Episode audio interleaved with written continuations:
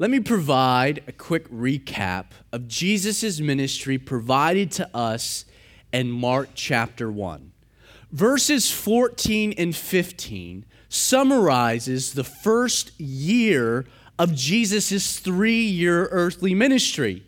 And the main thing we learn from these two verses is that Jesus, above and beyond everything else, was a preacher.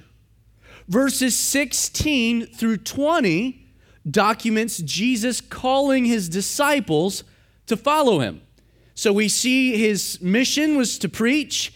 We see his team being assembled the A team, the apostles. Verses 21 through 39, the verses we'll be looking at this morning, presents for us a glimpse into the typical day with Jesus. It's in some ways, these verses provide us a day in the life of Jesus. Have you ever kind of thought, I wonder what Jesus' day was like? I wonder what his life was like? I wonder what hanging out with Jesus, observing his ministry, being even on the inside, I wonder what just a day in the life of Christ, Jesus Christ, would be like. Mark, in these verses, provides us just that. So let's dive right in. Verse 21 of Mark chapter 1 Then they, which lets us know that the disciples, his team has been assembled. They went into Capernaum. And immediately on the Sabbath, Jesus entered the synagogue and taught. Now, as mentioned, we have three strategies when we're approaching their narration provided to us by Mark. We'll look at the scene of activity first.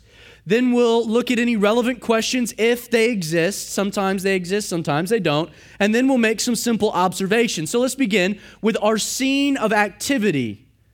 We're told they went into Capernaum. Jesus is traveling the region of Galilee, which is an area surrounding the Sea of Galilee.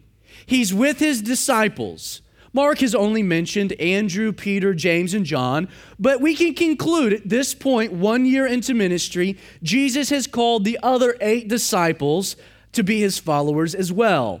And as he's making his way throughout the region of Galilee, around these various towns surrounding the Sea of Galilee, we're told he makes his way to the city of Capernaum.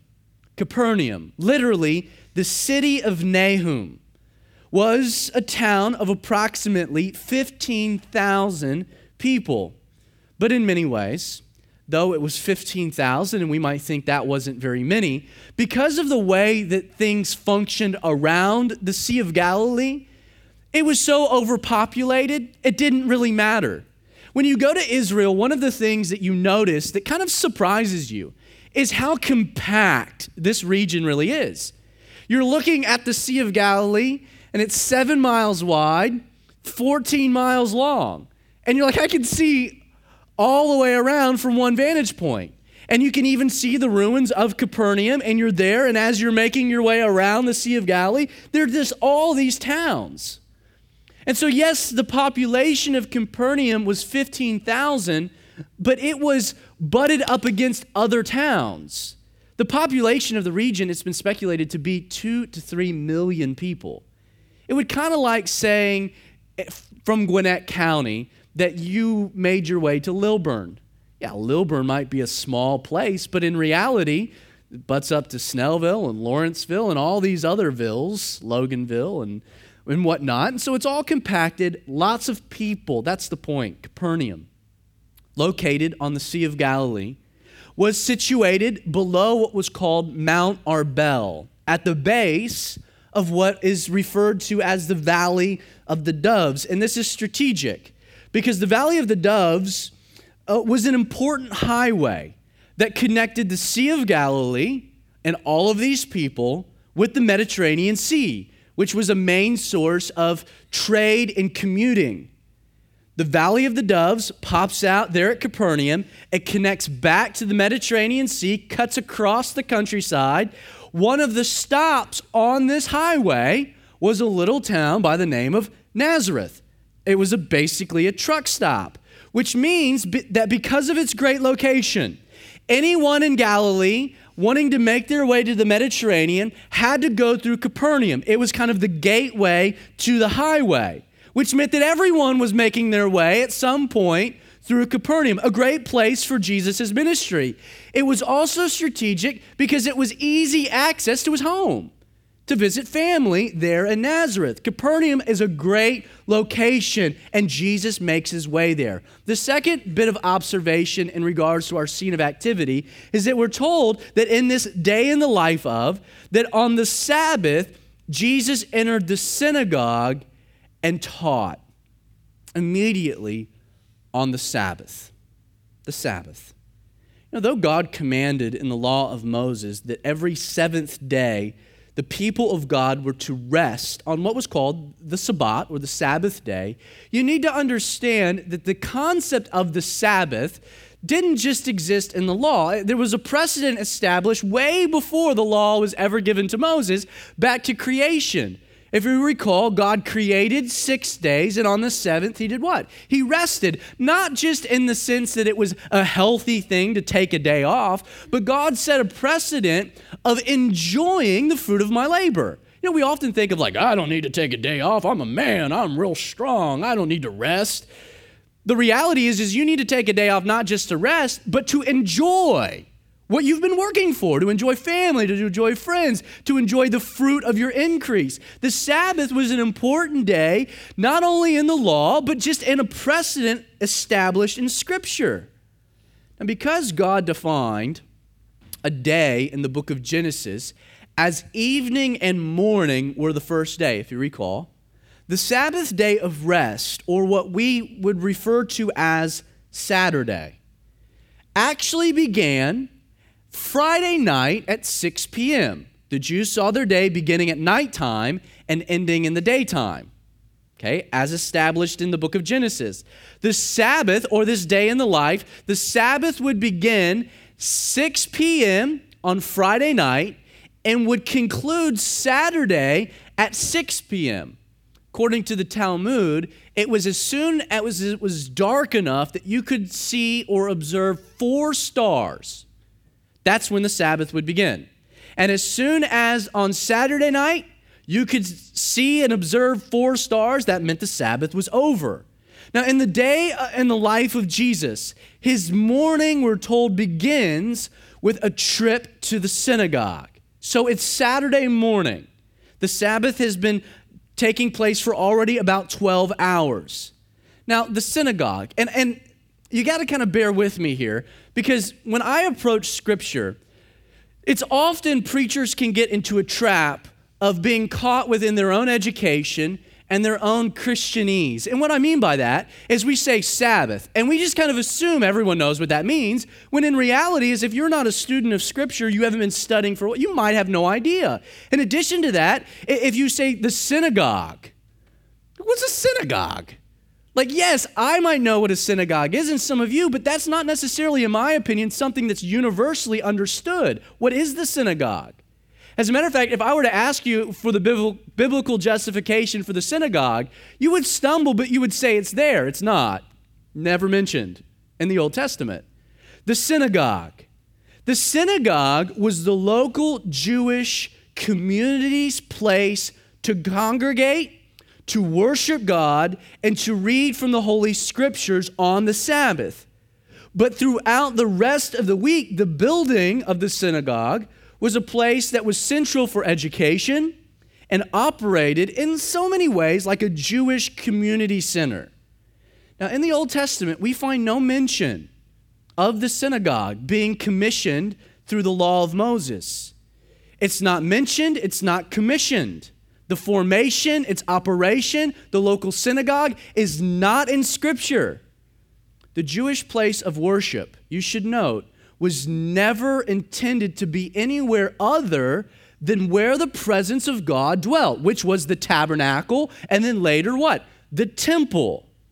Now, most scholars place the origin of the synagogue during the Babylonian captivity. Not only had the temple been destroyed by Nebuchadnezzar, but the Jews had been scattered across the empire. And in order to maintain their national and religious heritage while in exile, these small pockets of Jewish uh, communities, Jewish populations spread out across the Babylonian Empire, would gather together on the Sabbath for worship. The term synagogue literally means a bringing together or a gathering of people. The word synagogue didn't actually refer to a building, but was intended to uh, describe this gathering where the Jews out of their homeland would gather to worship God and to read from Scripture and to spend time in prayer. The term would later evolve into a word used to describe the building and not just the people that gathered in the building. The, the evolution of the term synagogue is very similar to the term church.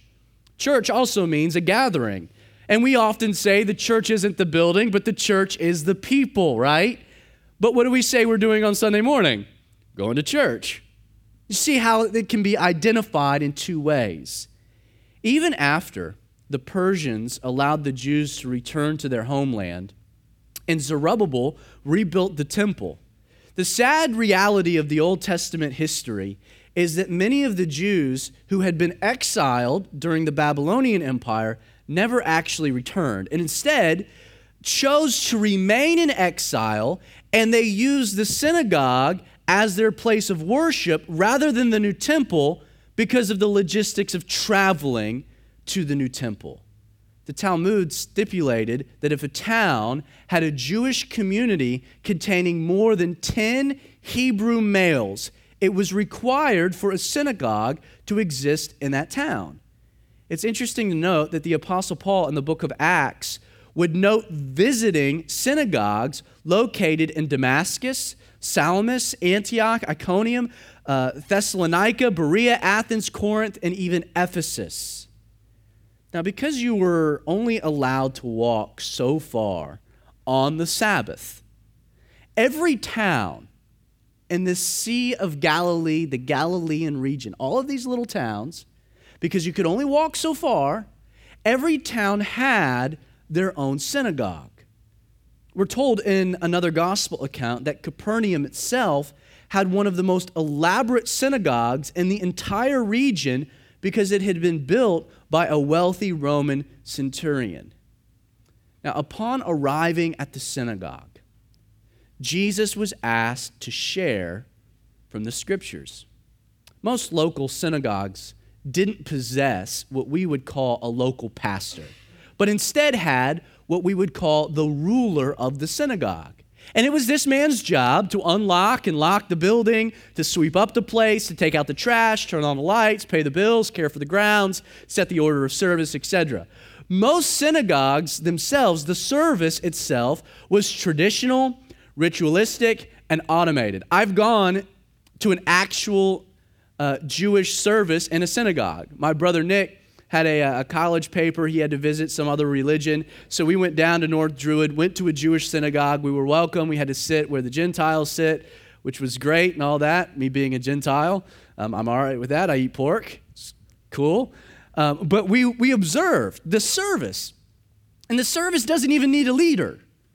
It's very traditional, ritualistic, it's automated. Everyone knows when to sing, when to stop, when to stand, when to sit. It's very natural how the service itself takes place. Now, when the time comes for the scriptures to be opened up and read, one of the elders, one of the old guys of the synagogue, of the community, one of the pillars of the community, would be given the opportunity and the privilege to read from the scriptures, and this might change every Sabbath. The ritual would only be placated if a rabbi happened to be in town. Now, the rabbi at that point would be given the opportunity not just to read from the scripture, but then to comment upon the text. Jesus, being a rabbi, makes his way on the Sabbath to Capernaum he enters the synagogue, and it was only natural and customary that a rabbi, being Jesus, would be asked to share. This is what makes Jesus' approach, though, so radical from the normal rabbi. Verse 22, we're told that after he gets done speaking, reading the text and speaking. They, speaking of the people there in the synagogue, were astonished. They were amazed. It's a word that describes kind of a jaw dropping moment. At what? At his teaching. For he taught them as one having authority and not as the scribes. The effect that Jesus' preaching had on people is that they were astonished. And why? Because he spoke as one having authority. The scribes and the rabbis only taught the general beliefs that were concerning the text. They would uh, go on and on and on about what one rabbi might say about the text, and, and then Rabbi so and so and his beliefs on what the text might mean. They never actually made definitive statements of certainty, never did. But Jesus, Jesus didn't say what Rabbi so and so would say about the text or what one commentator might, might say. He said what the text meant, what God was communicating. Thus saith the Lord. This is what God, this is His word for us. It was radical. They were astonished. Their jaws hit the floor. He's teaching with authority and with power. He told the people what the text said, he told them what God was communicating. He wasn't saying what another rabbi thought. Now, my simple observation from this first part of Jesus' day is that Jesus not just had authority, but Jesus gained authority. Jesus spoke with authority because he had authority, but he had authority because he gained authority. Sure, Jesus had authority because he was the Son of God, no doubt.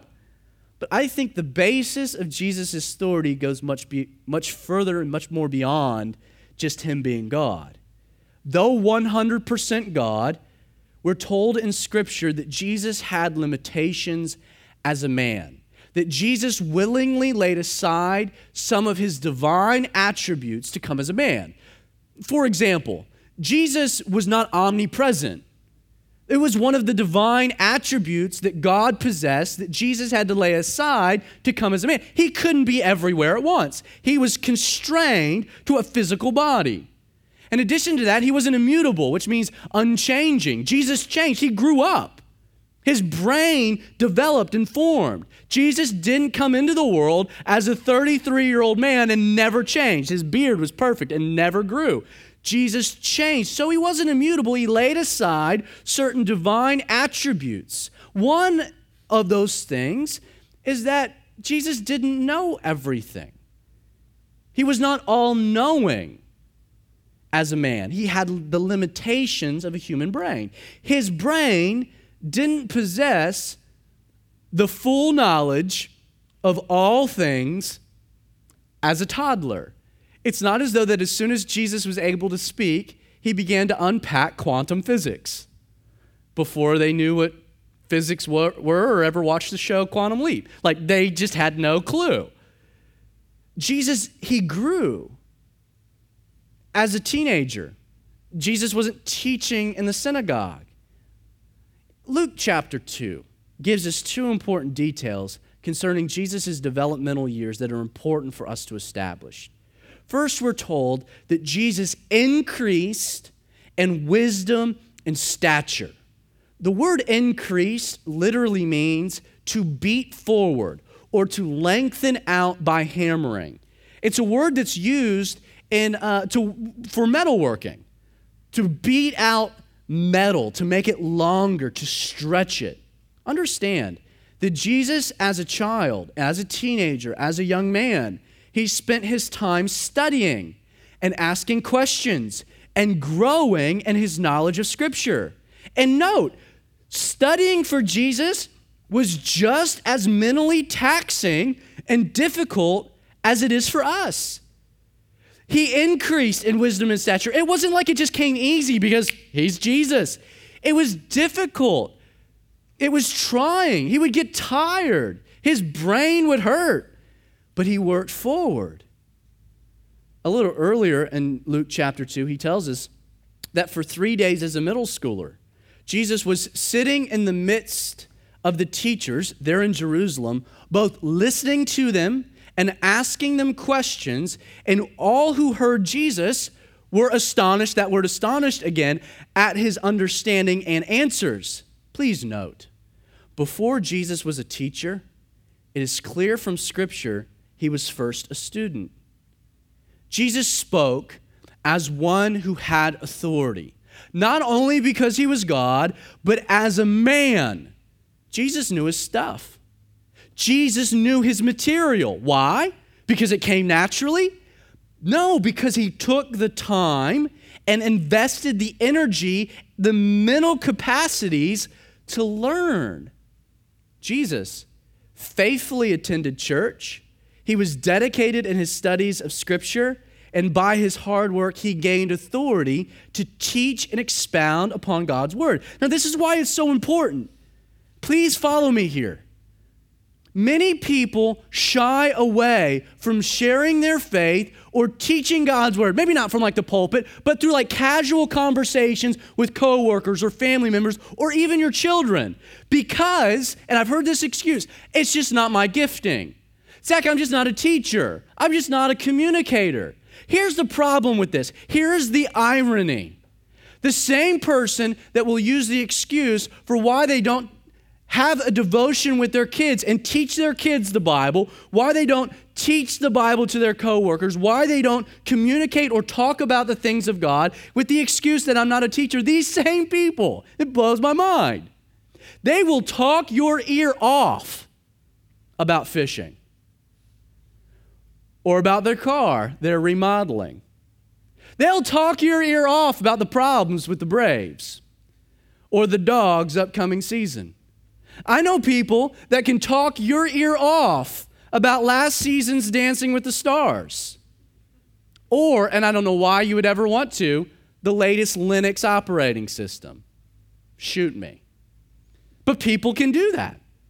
People will talk about anything. You see, here's the deal people can rattle off statistics and stats to validate every point or position they hold when it comes to things that they like, things that they enjoy, but when it comes to Scripture, they're not able to share their faith because they can't communicate or they aren't a teacher. No, that's hogwash.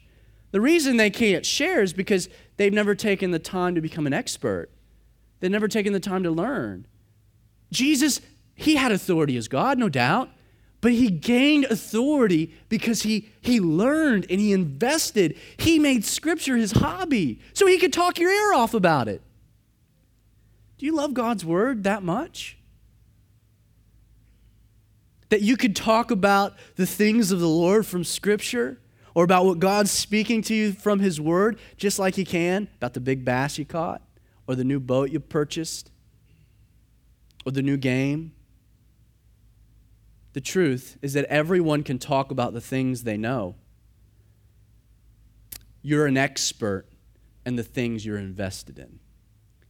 Jesus had authority because he gained authority. And if you want to share God's word with the people around you, and you should want to do that, by the way, it's your responsibility. You should study, you should learn, you know, you should become an expert.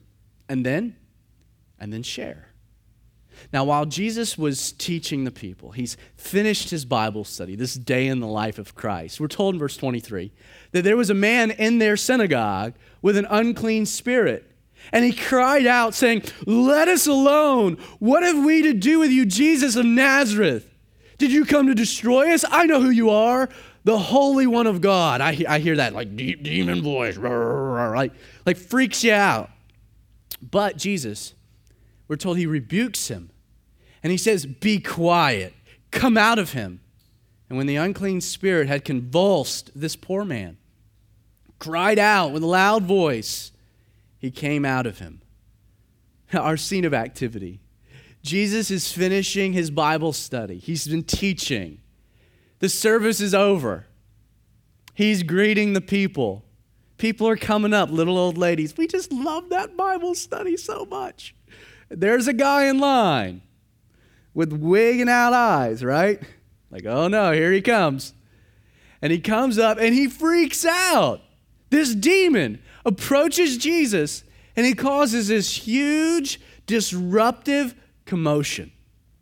And Jesus looks at the man and he tells the demon, to be quiet, literally, be muzzled. Or maybe in, in, in, our common vernacular, you might translate this that Jesus saw the demon and said, Shut up and get out of him. Very strong words used by Jesus here. Now, the demon reacts violently, convulsing the man. He's crying out. But ultimately, the demon exits this man in obedience to the commands of Jesus. Now, this is why the reaction of everyone there after the church service. We're told they're all amazed, verse 27, and they, they begin to question among themselves, saying, What is this? What in the world is happening? What new doctrine is this? For with authority, not only is he teaching, but he's commanding unclean spirits.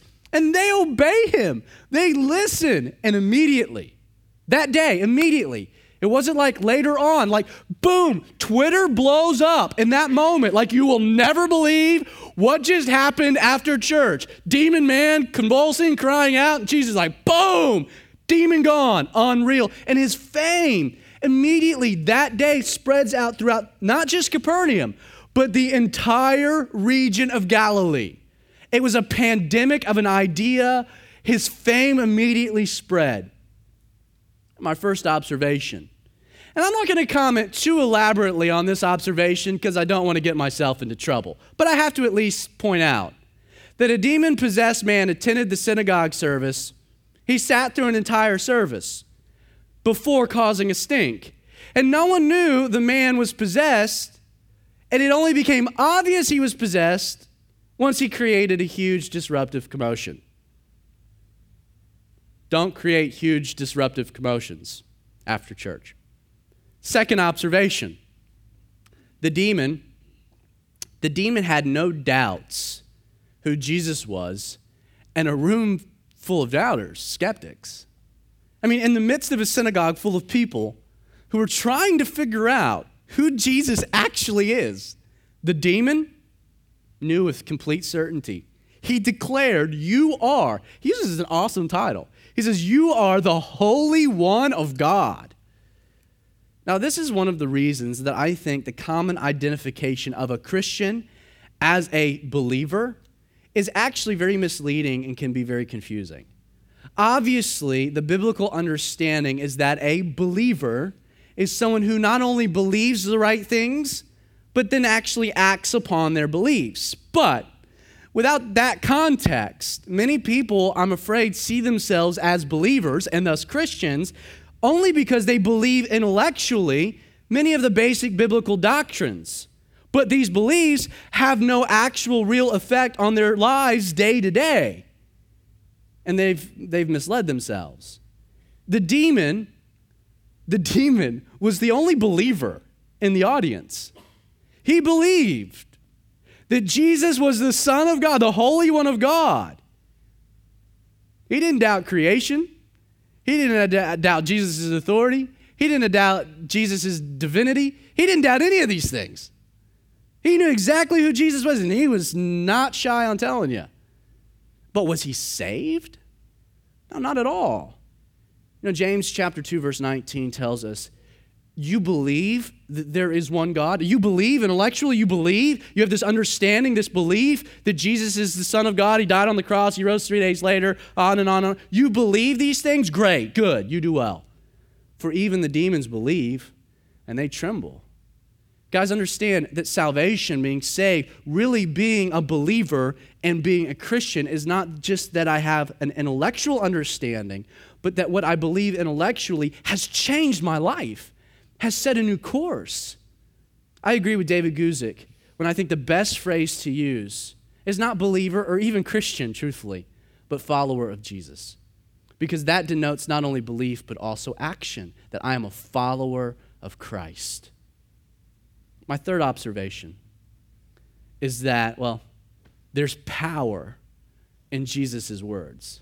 I mean, you can't read this section of Scripture and not exit with that kind of observation.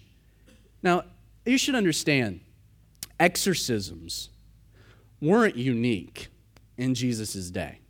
I mean, there were all kinds of various techniques and traditions and rituals that the rabbis, that the priests would use to expel demons.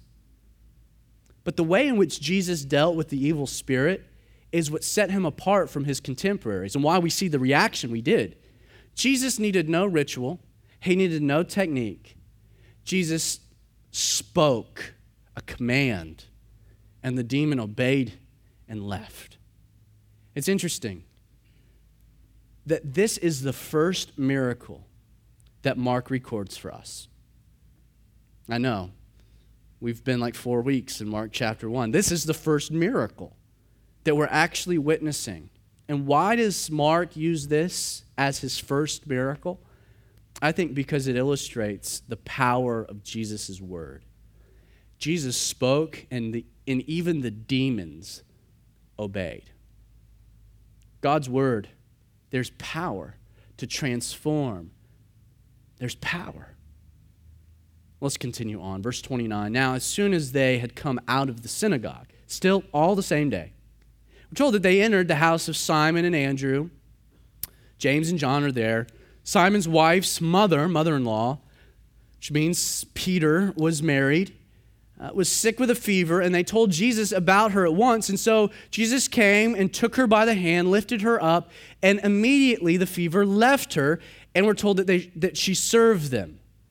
Now, our scene of activity after speaking, after Sunday service, Sabbath service, after, you know, ministering to the people there in the synagogue, after dealing with a little post service commotion, you know, Jesus does what every pastor wants to do, and that's to go to a friend's house, break bread, eat, have lunch, turn on the Braves game, and catch a nap. That's kind of, I think, Jesus' plan here for the afternoon. So he arrives, Peter's house, and as he's getting settled in, it's brought to his attention that Peter's mom, is probably in a back room someplace, Peter's mother in law, is sick with a fever.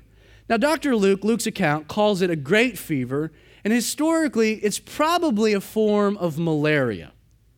Now, Mark tells us that upon being brought, there's this need, that Jesus goes into the room that she's sleeping.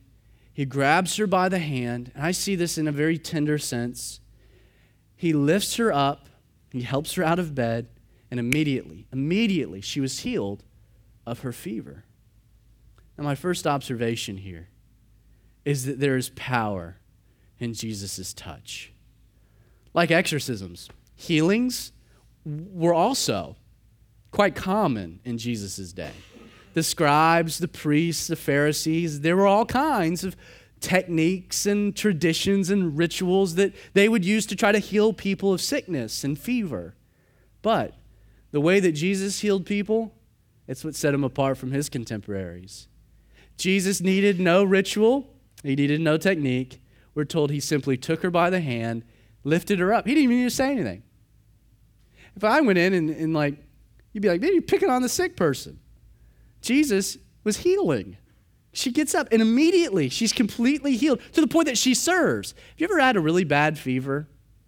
You know, and the fever finally breaks, you know, the fever's gone, but you're tired at that point, right? I mean, when your body's been battling a fever, you're tired. I mean, you still want to sleep for a while and just relax. Her response, she was not only just so healed from the fever, but she, her energies were restored so that she would, she would serve. This is an incredible healing. Now, if the first miracle Mark records illustrates the power of Jesus' word, then the second miracle, this healing of Peter's mother in law, it demonstrates the healing power of Jesus' touch. The power of his word and the power of his touch. Now, at evening, verse 32, when the sun had set, now this means that it's 6 p.m. Okay, it's 6 p.m. The Sabbath is now over. The Sabbath has come to a close. So people are now allowed to move freely. And we're told that they brought to Jesus all who were sick and those who were demon possessed.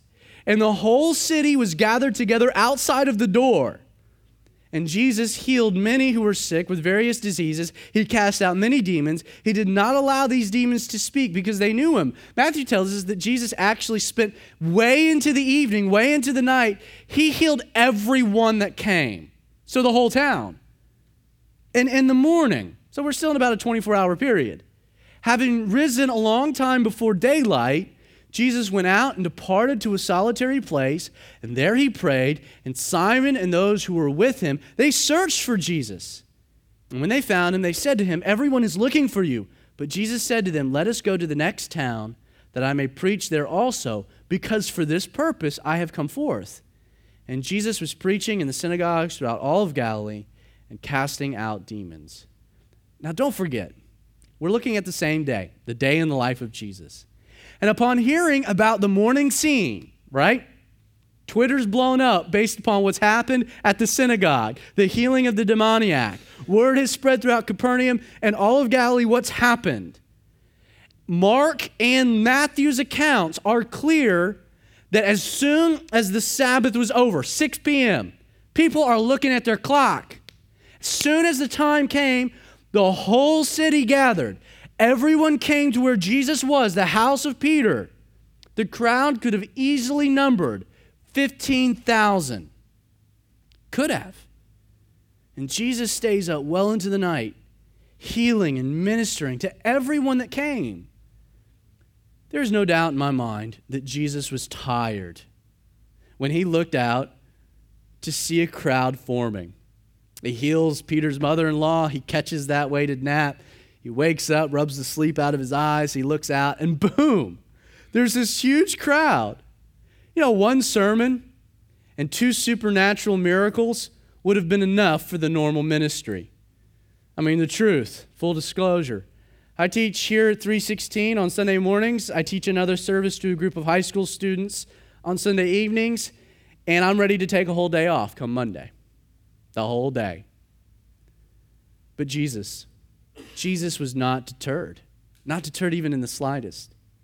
When things eventually wrapped up and everyone called it a night, what then does the text tell us Jesus does?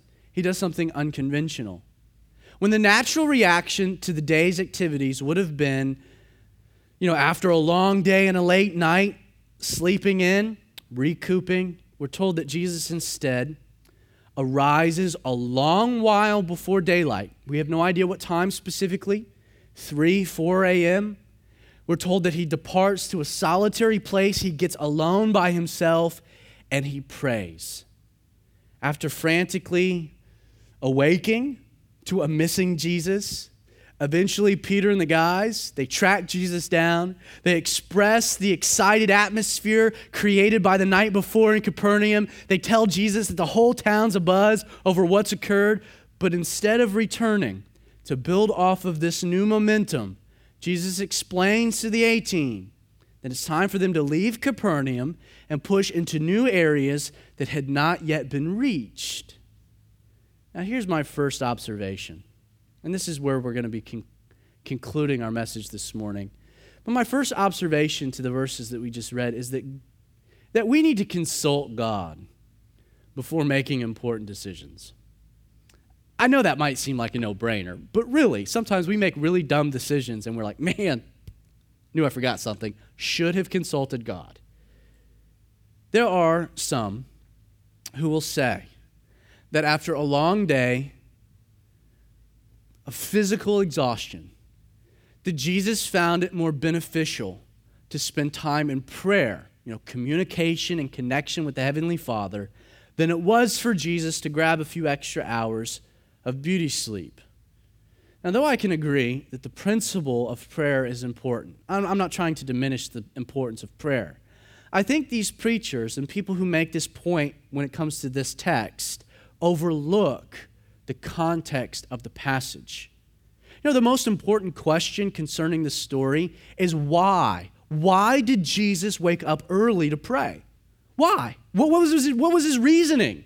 Did Jesus wake up early because he was dealing with the exhaustion experienced by the previous day's events? Or did he rise early in the morning to pray to seek direction for what he needed to be doing for the current day's events.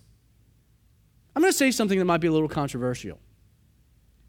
If the issue was exhaustion, I'm sorry, but Jesus would have been better off to sleep in.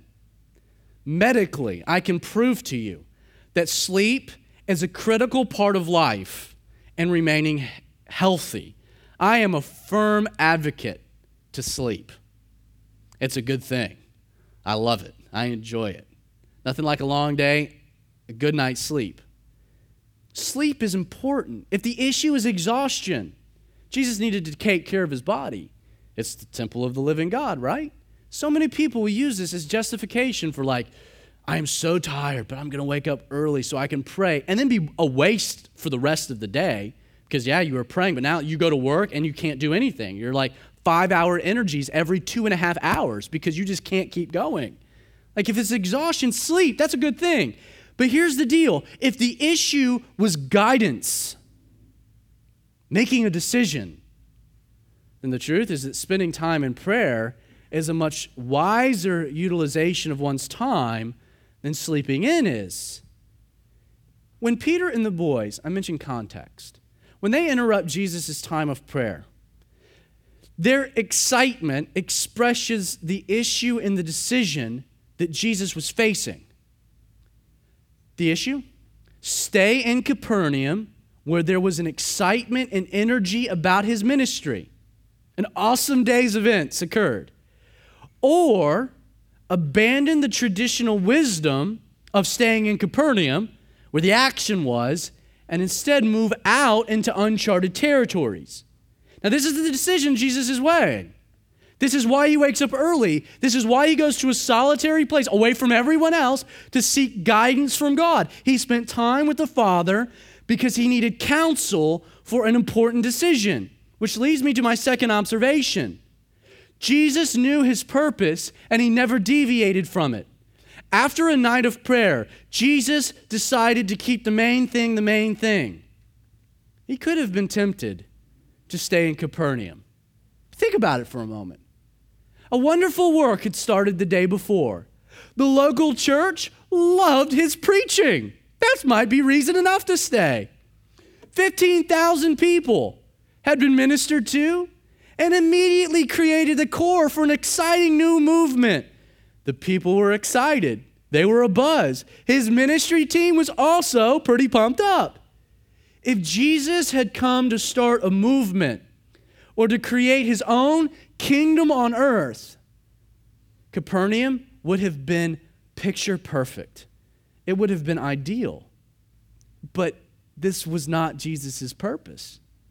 Jesus explains to Peter and the crew that they needed to leave Capernaum and they needed to move into other towns so he could preach there also. That's what he says. But then listen to his explanation because for this purpose I have come. I think that the situation in Capernaum was the most dangerous day in Jesus' earthly ministry.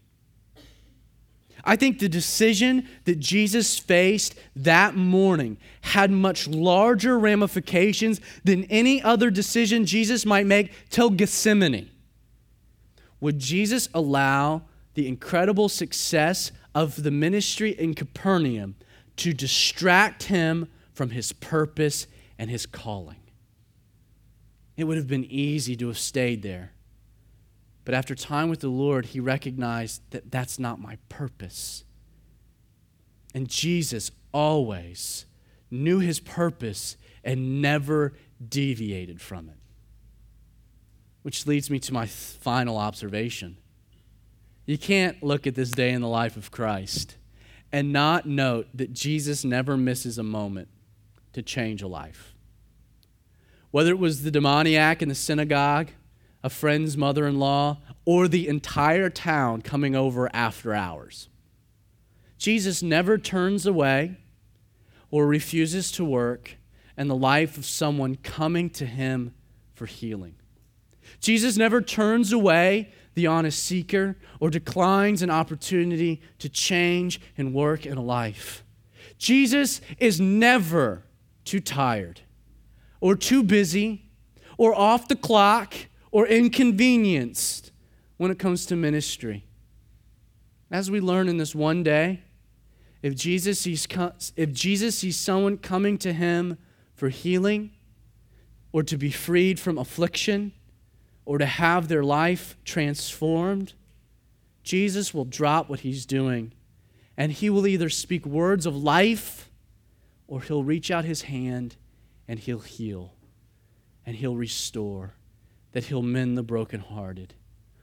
This morning, if you look at Jesus, that one day of Jesus' ministry, of which there were three years concerning and 2,000 years following, Jesus is never too busy to minister to you. This morning, if you feel depressed or oppressed or in the dumps or down and out or discouraged, or if you're a seeker and you're lost and you feel as though you're broken and without hope, please know that Jesus, as he did in this day in Capernaum, is ready, willing, and most able to minister to your heart, to minister in your life, to transform. He's never too busy for you.